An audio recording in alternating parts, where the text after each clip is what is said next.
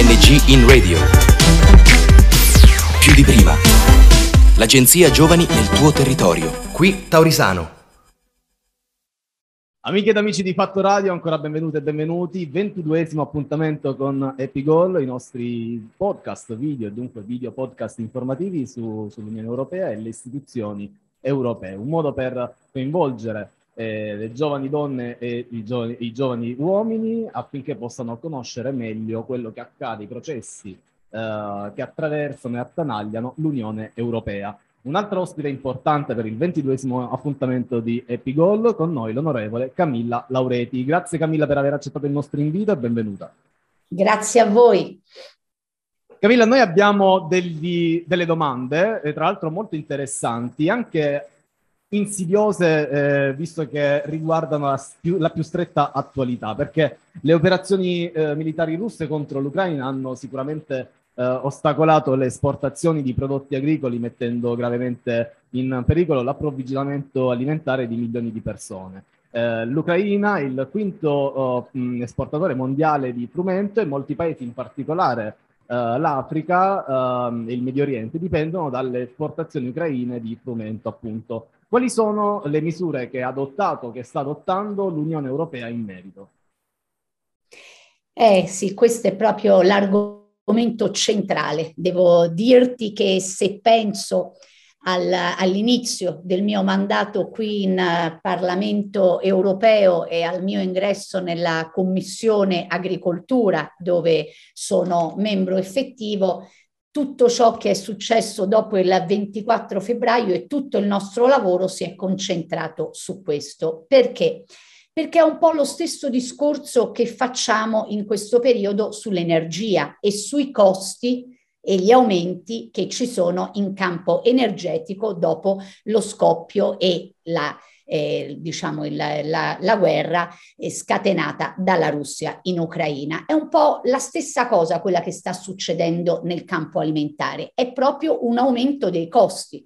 Quindi in Europa il problema non è tanto e non solo il fatto che non ci sono materie prime o che la produzione non sia sufficiente, ma il problema è proprio un problema di costi, è proprio un problema per tutti i nostri agricoltori che si trovano a dover affrontare altissimi costi per quanto riguarda i fertilizzanti, per quanto riguarda l'energia stessa, pensiamo, pensiamo solo anche al gasolio agricolo, per quanto riguarda le sementi. E quindi qual è il lavoro che ha fatto e sta continuando a fare la Commissione Agricoltura in Parlamento europeo e la Commissione e il Consiglio? Quella di aiutare gli agricoltori, prima di tutto economicamente, e poi aiutarli anche a modificare alcune cose. Per esempio, dal primo gennaio duemilaventitré entra in attuazione il nuovo piano della politica agricola comune e diciamo modificando alcune piccole cose per andare verso gli agricoltori. Facciamo un esempio pratico così capiamo tutti meglio di cosa stiamo parlando. C'è una delle regole della politica agricola comune che è quella di lasciare alcune superfici, alcune superfici incolte o di diversificazione delle colture, altrimenti il nostro suolo si impoverisce troppo. Questo, per esempio, la Commissione Europea e il Parlamento hanno dato il via libera per far sì che in questo anno ci sia una deroga e che quindi tutte le superfici di tutti i ventisette Paesi membri possono essere coltivate. Poi c'è un altro problema, e chiudiamo, che non riguarda solo l'Europa e i Paesi europei, ma come hai detto anche tu, i Paesi che sono fuori dall'Europa. Noi sappiamo che in questo momento ci sono navi piene di grano bloccate nei porti in Ucraina. Questo è un problema non solo per noi, ma per quei paesi che noi, diciamo, nominiamo come A P C, Africa, Pacifico e Caraibi. Se la carestia e il problema alimentare, il problema della sicurezza alimentare diventa un rischio grosso in questi paesi, naturalmente è un problema anche per l'Europa, no? Ti puoi immaginare i rischi sociali che, e umanitari che possono creare una carestia del genere. Quindi la Commissione europea ha appena stanziato seicento milioni di euro proprio per aiutare quei paesi, e naturalmente in Commissione Agricoltura stiamo molto lavorando per far sì che queste navi bloccate nei porti in Ucraina cariche di grano possano arrivare a destinazione. Ecco, in merito a quello che stavi, eh, stavi dicendo poco fa, eh, sappiamo quanto l'agricoltura occupi un, un posto rilevante, una posizione unica nel cuore eh, della, della società, dell'ambiente e dello, dell'economia dell'Unione Europea. Um, quali, passi la politica, um, quali passi la politica agricola comune, meglio nota come la P A C appunto, sta uh, compiendo per la realizzazione di un sistema agricolo sostenibile? Eh, questa è la nuova sfida, no? Perché pensa che questo è l'anno in cui noi festeggiamo i sessanta anni del programma della politica agricola comune. È un programma quasi centrale, considera che nel duemilaventitré nella Commissione Bilancio si ragiona su più di cinquanta miliardi di euro per la politica agricola comune. La politica agricola comune poi è formata da un primo pilastro, che è quello degli aiuti diretti all'agricoltura, e poi a quella parte che sono tutti i piani di sviluppo rurale per tutti gli Stati membri. Sono sessanta anni che l'Europa aiuta in qualche modo la produzione agricola, no? Perché l'aiuta? L'aiuta perché il cibo, che è il bisogno primario, deve essere un cibo sano ad un prezzo accessibile per tutti. Quindi eh, veramente diciamo che sarebbe da chiedersi che cosa sarebbe successo all'agricoltura se non ci fosse stato questo programma. Poi però,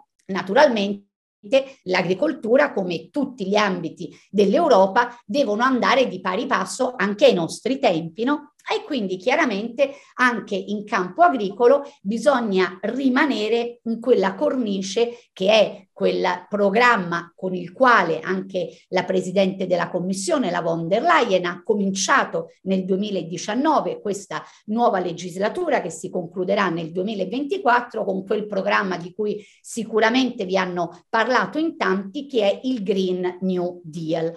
Anche l'agricoltura è all'interno di questa cornice, come proprio aiutando gli agricoltori e l'agricoltura ad essere il più rispettosi possibile dell'ambiente. E allora, per esempio, sempre per fare un esempio pratico, altrimenti sembra sempre che ci siano tante parole ma, co- ma pochi fatti, nella nuova politica agricola comune che entrerà in attuazione il primo gennaio duemilaventitré c'è un principio che è quello della condizionalità, e cioè più gli agricoltori fanno e agiscono in rispetto verso il rispetto dell'ambiente, e più avranno quegli interventi diretti del primo pilastro di cui parlavamo prima.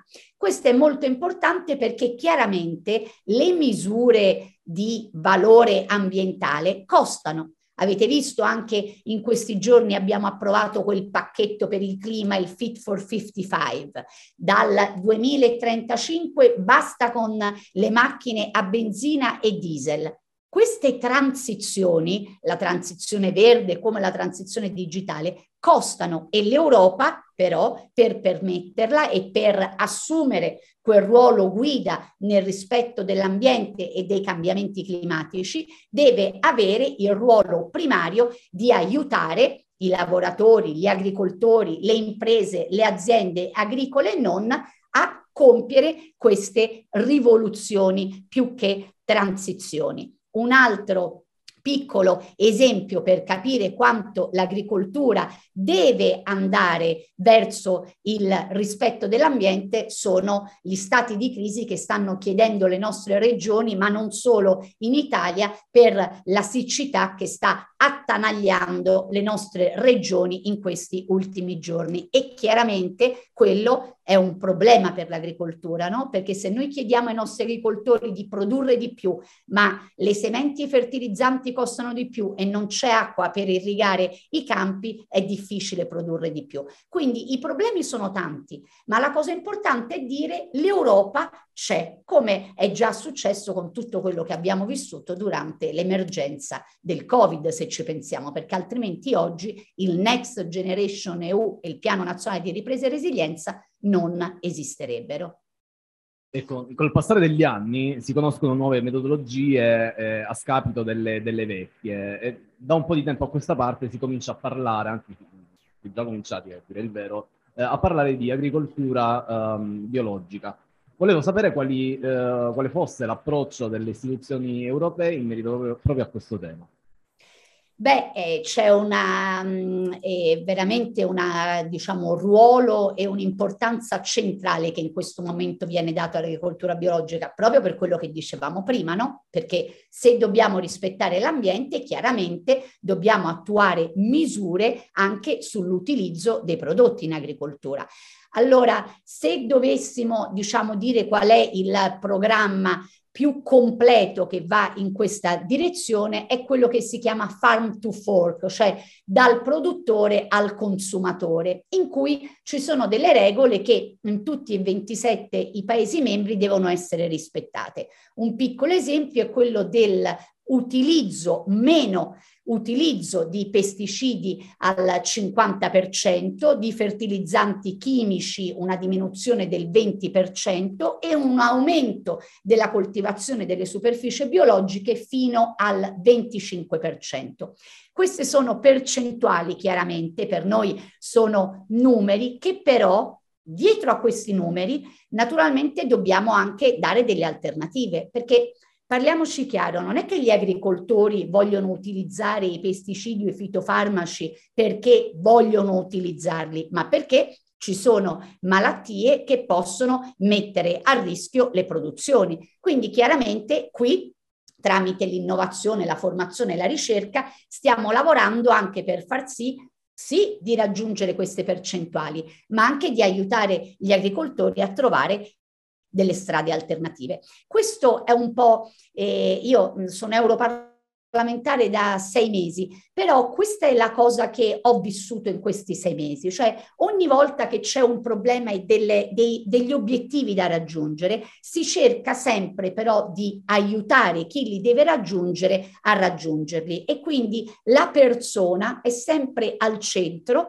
di tutti gli obiettivi che si pone l'Europa. E questo è un lavoro a volte faticoso, a volte non ci si riesce, vediamo anche la crisi dell'occupazione e del lavoro che c'è nel nostro paese, non solo nel nostro paese, però noi siamo qui per cercare di lavorare, per cercare di risolvere questi problemi.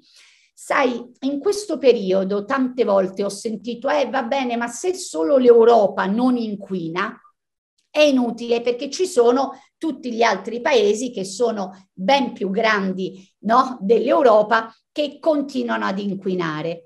È vero, ma l'Europa si è data un grande obiettivo, che è quello anche di avere un ruolo da guida in questo campo. Quindi deve partire da noi questa rivoluzione, non possiamo aspettare che parta da altri, naturalmente creando le condizioni per convincere con le buone o le meno buone, anche gli altri paesi ad andare in questa direzione. Penso per esempio dentro al pacchetto Fit for cinquantacinque, quel C B A M che abbiamo approvato, che vuol dire? Vuol dire che se un altro paese vuole importare da noi alcuni prodotti, devono seguire le regole dell'Europa. Spero di aver fatto comprendere un po' di più anche quanti e quali sono i meccanismi dietro a cui lavoriamo qui in Europa.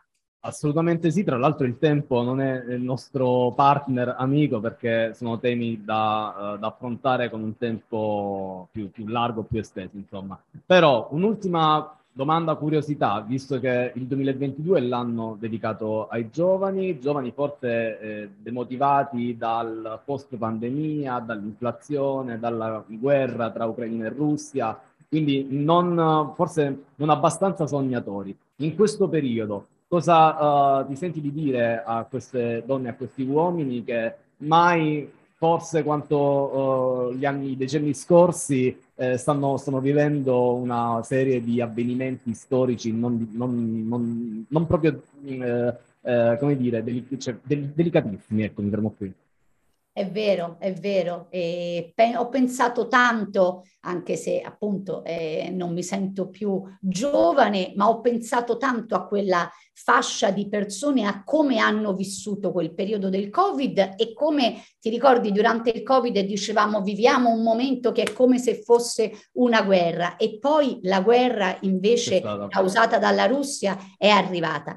La prima cosa che mi viene da dire è a tutti i giovani, anche se certe volte le condizioni non aiutano, di non perdere la speranza e di non perdere la visione del futuro e della passione, perché poi la passione muove tante cose. Noi qui, soprattutto in questo anno, ma adesso c'è l'idea anche di cercare di prolungarlo, no? Perché non basta questo duemilaventidue per aiutare una generazione, che sono il nostro futuro, no? Se quella generazione, e non pensiamo a quella generazione, viene un po' meno il futuro, no? In realtà, infatti, se ci pensi, l'Europa ha chiamato quel piano dopo il Covid proprio Next Generation, cioè tutti quei piani nazionali degli Stati membri dell'Europa ai giovani e alle condizioni occupazionali, economiche e sociali dei giovani si deve occupare. Per noi è una grandissima sfida, ma è pari la sfida di un giovane e di tutti i giovani che oggi devono cercare di guardare, guardando un po' più nel futuro e guardando un po' più lontano, e vedere una luce e non solo il buio che è sembrato vedere in quest'ultimo periodo.